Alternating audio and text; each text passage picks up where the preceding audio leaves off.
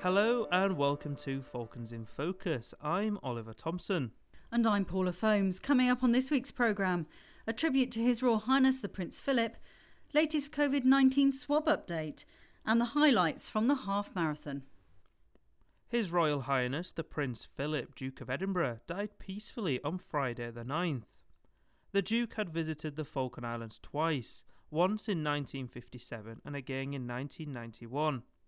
We spoke to some locals who remember the visits and recalled their memories of the Duke. Yes, because when, when we went away on the, when he was going away on the plane, I was meeting the plane, t- took him to the plane, and Matthew was up there on his bike, roaring around, and he said to Matthew, he said, you got a sister? Matthew said, yes. He said, where is she? And he said, in Stanley. He said, I thought so. He said, I seen her at church this morning. Uh, obviously made uh, a mark on us because, you know, it's the first time a royal had been here since the 1870s. He seemed to be quite a, you know, a genuine guy. He was asking me, uh, well, how long I'd served in the, uh, the FIDF at that particular time, and uh, and he said, oh well, this um, efficiency declaration that you've got is a little bit sort of um, long uh, arriving, and I said, yes, well, it was presented to it was uh, gazetted at the time in 19, um, 1979, uh, I think it was, and uh, it wasn't until 1991 that it actually got presented to me. So I can remember just as a child going up to the race course, you know, and getting all dressed up, M- mother making sure that we had the best um, outfits on, you know, because Prince Philip was going to be there, and, and there was great excitement. Um, and I can distinctly remember seeing him on horseback and coming down the racecourse, and yeah, because we knew he was a special person, you know. Flags around the Falklands were flown at half mast as a mark of respect and will continue to do so until after the Duke's funeral on Saturday, the 17th of April. Two books of condolence will be available for people to sign. One will be located in the porchway of Government House, and the other will be transported across camp via the Falkland Islands Government Air Service. There was a short parade with a marching detachment provided by the Falkland Islands Defence Force, with His Excellency the Governor, Mr. Nigel Phillips, CBE, taking the salute. This was followed by a 21 gun salute.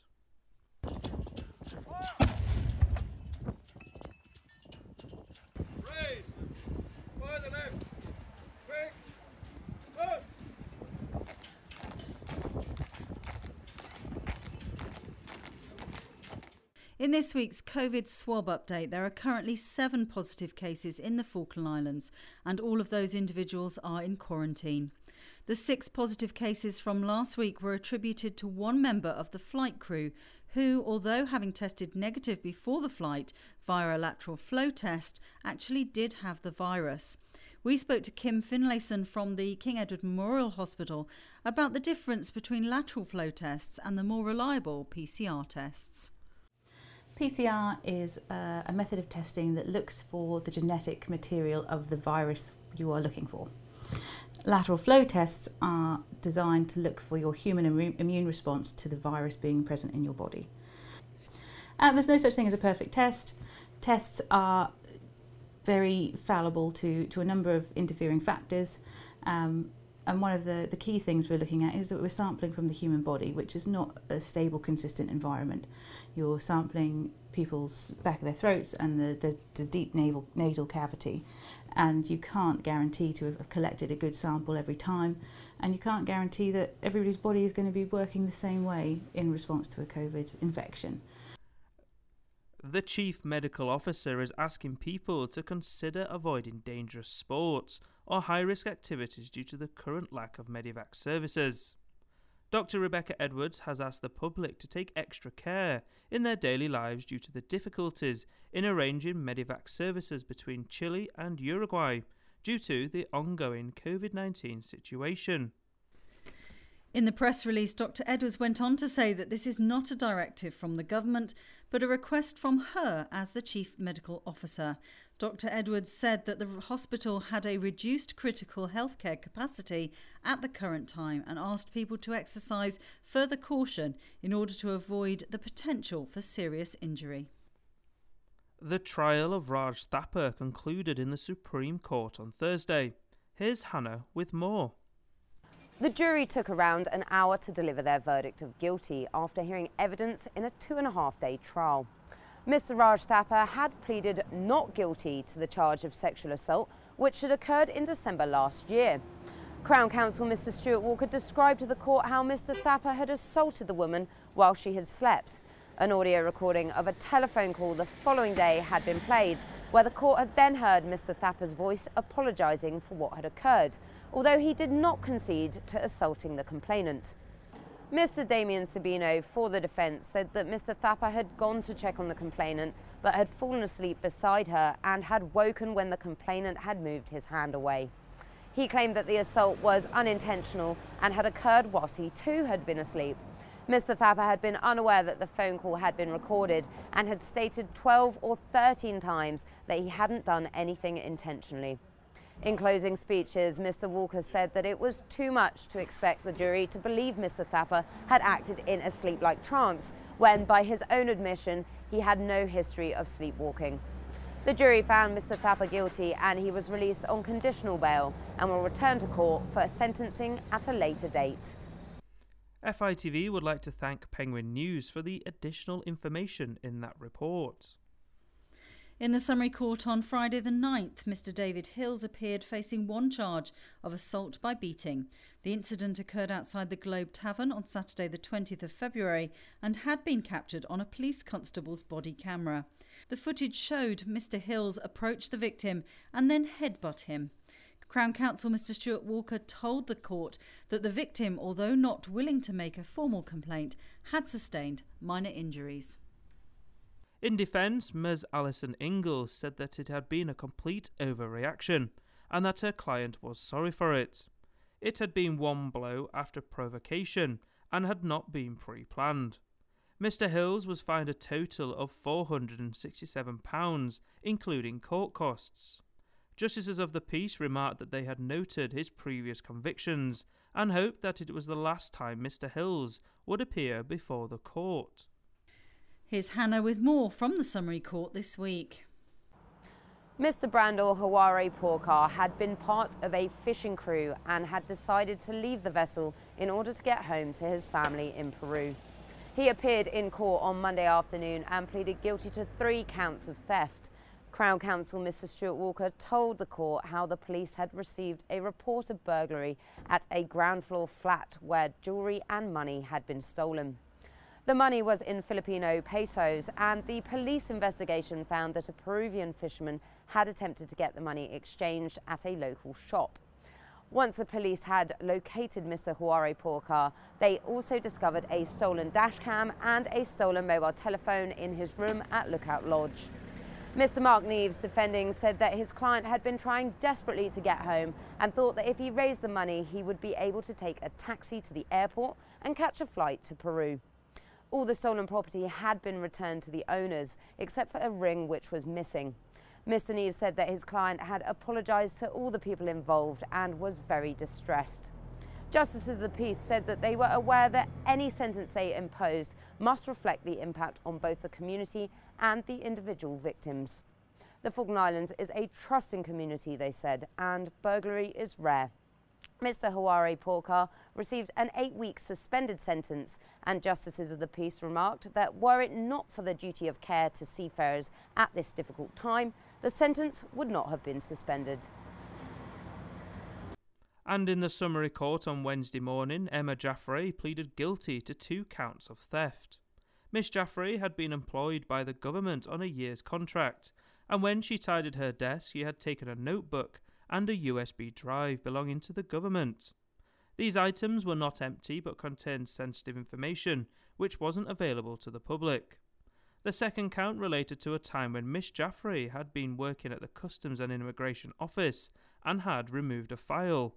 Defence lawyer Miss Alison Ingalls said that Miss Jaffray had taken the items thinking that they were blank and that could, they could be reused, and she acknowledged that she should have checked. With regards to the file, Miss Jaffray accepted that there was no legitimate reason for her to have read the file. Ms. Ingalls said that her client had only been 19 at the time and simply did not grasp the seriousness of taking home government property. Justices of the peace said that they will be considering a low level community order and requested a pre sentence report to be compiled. Miss Jaffrey was released on conditional bail and will return to the court later in the month. There's just over seven months before the next general election here in the Falkland Islands to vote for the next eight members of the Legislative Assembly. We spoke to MLA Mark Pollard about what advice he would give to people considering standing as an MLA. But anyone who is interested in standing for election, we're, um, we are running workshops at the moment, your government and new workshops, and uh, and it's it's not just about those standing for election. It's about those who are just interested in finding out more about our government and how it works.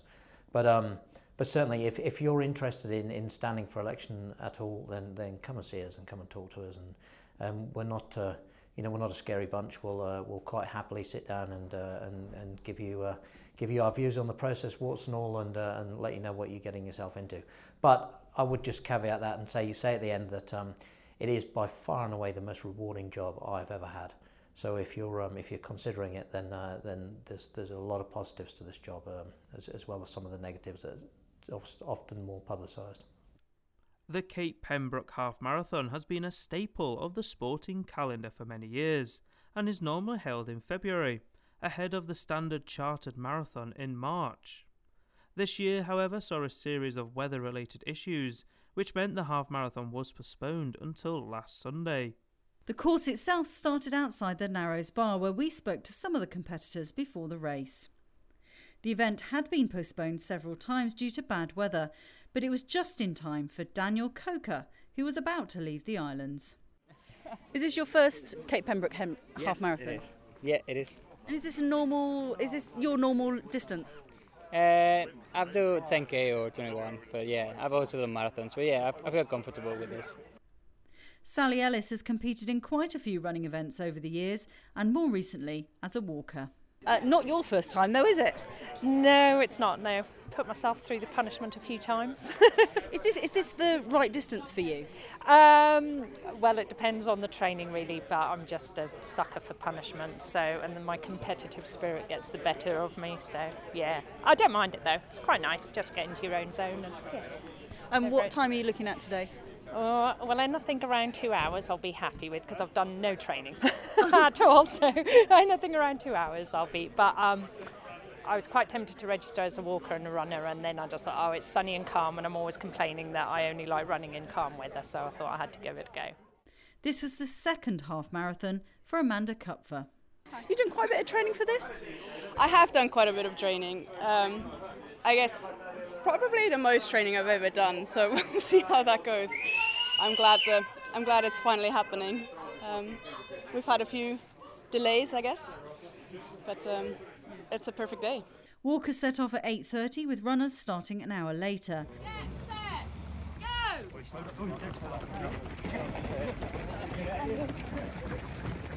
By the time they reached the bypass, the field had started to spread out, with Tristan Steed leading the way and Brendan Lee settling into a pace a little way behind. The course left the tarmac near the airport and deviated from the Cape Pembroke track to an off road section around the lighthouse. There were two relay teams comprised of children who broke up the distance between them. We spoke to Laura after her team came over the line. Just finished a half marathon, how do you feel? Tired. um, but proud with my team and myself, I guess. And so you did it as a team. How much did you each have to do? Uh, 5k. Um, yeah, we did 5k each, I think. Around.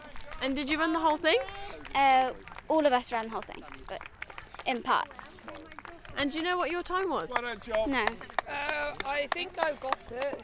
Around an hour and uh, 56 minutes. Oh, amazing. So do you think it went well? I think it will, yeah. And uh, will you do another run soon? Maybe. Tristan Steed came in first place with a time of 1 hour, 22 minutes and 22 seconds. So Tristan, you've just won the uh, half marathon. How do you feel? Uh, yeah, pretty good. Yeah. And is it the first time that you've done this marathon? It's the first time I've done competitive running in the Falklands, so no, it was a really, really good event. How did you feel about the course and the, and the day? What's your sort of overall thoughts about it? I could not have asked for better weather. It's absolutely incredible weather. Um, but I was a bit surprised with the cross country section of the course. I had no idea what to expect. But Falklands been to Falklands, I sort of aimed off for just about anything, so no, it was good. So had you not done the route beforehand? Had you not didn't know what you were getting in for? No, no idea. No, I knew that there'd be a, a headwind on the way back in, but apart from that, on the way out, it was yeah, it was a bit of a surprise with the cross country section. And is half marathon normally your distance, or do you prefer a different one? I prefer longer distances generally, sort of going into the marathon, going to the ultra. It's a shame that the I think your marathon has been cancelled a few times, so that's been a bit of a shame. Brendan Lee came in second place with a time of 1 hour and 24 minutes and 17 seconds. So Brendan, you came second in the marathon this year. How do you feel? Uh, I feel terrible. yeah, it was. I just didn't have much left in my legs for the last six, seven kilometers, and that's usually where I wanted to go faster, but I just couldn't. And you're doing it with an injury this year as well, I've heard. Uh, it's only a very minor injury. It didn't bother me at all. It, I was just more worried about it beforehand. Amanda Kupfer was the first woman across the line with 1 hour 46 minutes and 4 seconds. So, first female finisher of the half marathon. How do you feel? Out of breath, but very, very happy. And what was your time? Do you know? I think it was around 145, uh, like a little bit over, which is what I hoped for. So, yeah, quite pleased. It was hard. How do you think the run went? It went well. It went well. It was like there's hardly any wind, but you can still feel it on the bypass. It's crazy, but um, yeah. Daniel Coker finished in 22nd place with 1 hour 54 minutes and 39 seconds. How did you feel? Half Really, really good, really good. It was really enjoyable. I'm really tired, more than expected, but good. yeah, and how did, did you think it would go this well, or how do you think it would Well, I go? thought it was going to be more comfortable towards the end, but I think actually the off-road is quite challenging. But I'd really enjoyed it, which is good. I was enjoy, you know, running for fun, if you know what I mean. And Sally Ellis managed to get in just under 2 hours with 1 hour 57 minutes and 46 seconds. So, Sally, happy with your time? Yeah, just under two hours. So, yeah, it was a nice day. Amazing views going down to the lighthouse, and uh, no whales spotted. But yeah, pleased it's done. Tell me about that change of terrain because I know some runners are a little bit, it, it, it can be a bit rocky, can't it? Yeah, um, well, coming round um, onto the sandy bits after the lighthouse is um, hard on your legs and that, and um, then that kind of semi-road surface and gravel's quite horrible when you're feeling a bit tired. It's sort of okay on the way down, not so nice on the way up, but um, yeah, there's some. It's it's just a picturesque course, and you know breaks it up. So yeah, And, and it's just, the wind has just started to pick up. So, that good for you runners? Uh, well, I'm not a fan, as anyone who knows me will will know. But um, it makes the bypass, the slog up the bypass, seem quite long. But it is nice and cooling. It's nice when you finish. Fioda's youth theatre performed The Last Witch by Rona Munro, which tells the story of the last woman to be executed for witchcraft in the British Isles. It is based on the historical account of Janet Horne, the alleged witch of Dornoch in the Scottish Highlands, who was executed in 1727.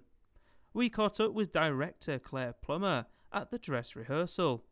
Today we're doing a technical and dress rehearsal for The Last Witch, which is the first um, youth production here in Stanley that we've done for a long time.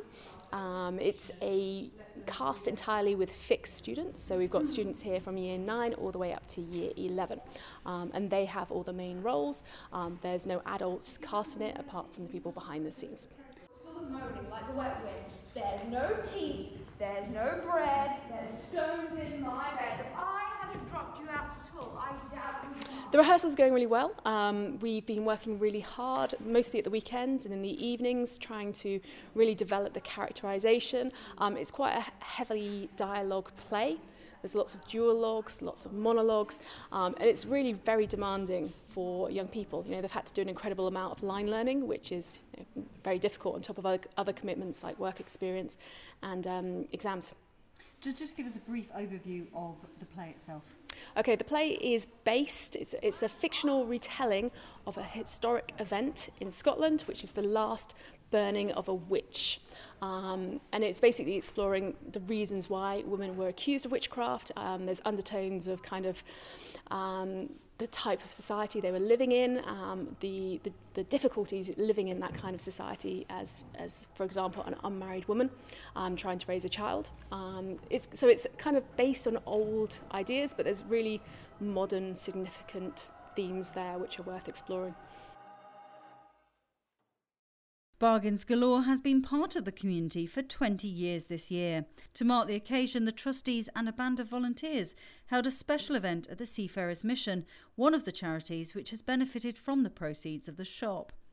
One of the founding members, Anya Bull, told us how it all started, and former chair of the trust, Teresa Lang, told us about the difficulties they faced in the early days. In 1999, I was uh, diagnosed with cancer, with Hodgkin's lymphoma, and I said if I ever recovered, um, I would like to set up a charity shop. So luckily I did, and um, it was an idea that I had, and also an idea from that Viv Perkins had. We put the idea together with the three churches and came up with a three churches committee. Um, she came up with the name Bargains Galore, and we decided that this is it. We will start a charity shop. We opened on the 7th of April 2021. Um, the first day took over £500, which you know 20 years ago was a lot of money. I have to admit that there were lots of people who said, We don't need a charity shop, we won't have anything. And yet, an islander had said to me years before, We need a charity shop. And I said, Oh, yeah, okay, fine. Never thought that I would be engaged or part of it. We help five local charities consistently, and we also give to sort of random charities like one offs here and thither. Just money that is desperately needed to help people. We sell, we don't refuse anything. Um, and it's just the most magnificent thing. People go there. We've had people go there every single day it's open for just for the company, for you know, it's just the best thing. And I'm so so proud of what we've achieved. If you'd like to watch Falklands in Focus, you can either watch via the KTV platform or go to our website fitv.co.fk and follow the instructions on our channel tab. That's it for this week's roundup. Join us again next week. Goodbye.